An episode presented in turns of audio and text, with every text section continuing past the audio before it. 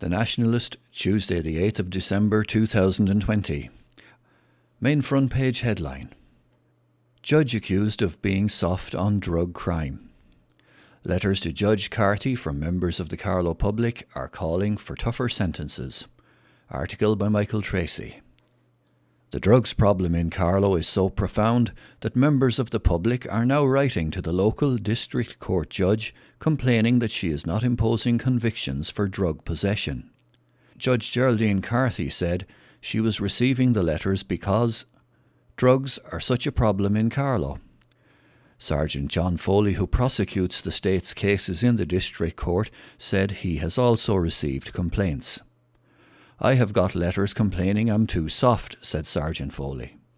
Judge Carthy made the admission at last Wednesday's sitting of Carlow District Court.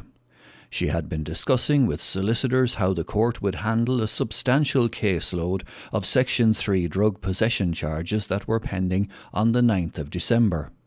Typically, Judge Carthy would briefly talk with each individual, particularly young people who faced a charge of drug possession the judge would often ask about their hopes for the future and warn how this was threatened by their actions.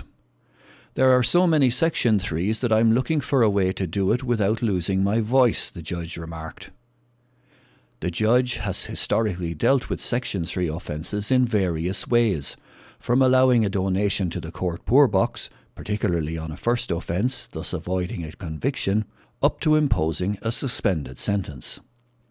Judge Carthy has repeatedly voiced her concern about the drugs problem in Carlow since she first became presiding judge 18 months ago.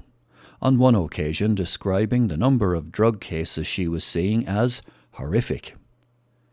Carlow's drug problem was also raised at a recent meeting of the Carlow Joint Policing Committee, with one county councillor saying the judiciary needed to get tough on drugs. Drug detection is one of the few areas of crime that has significantly risen this year, despite the lockdown.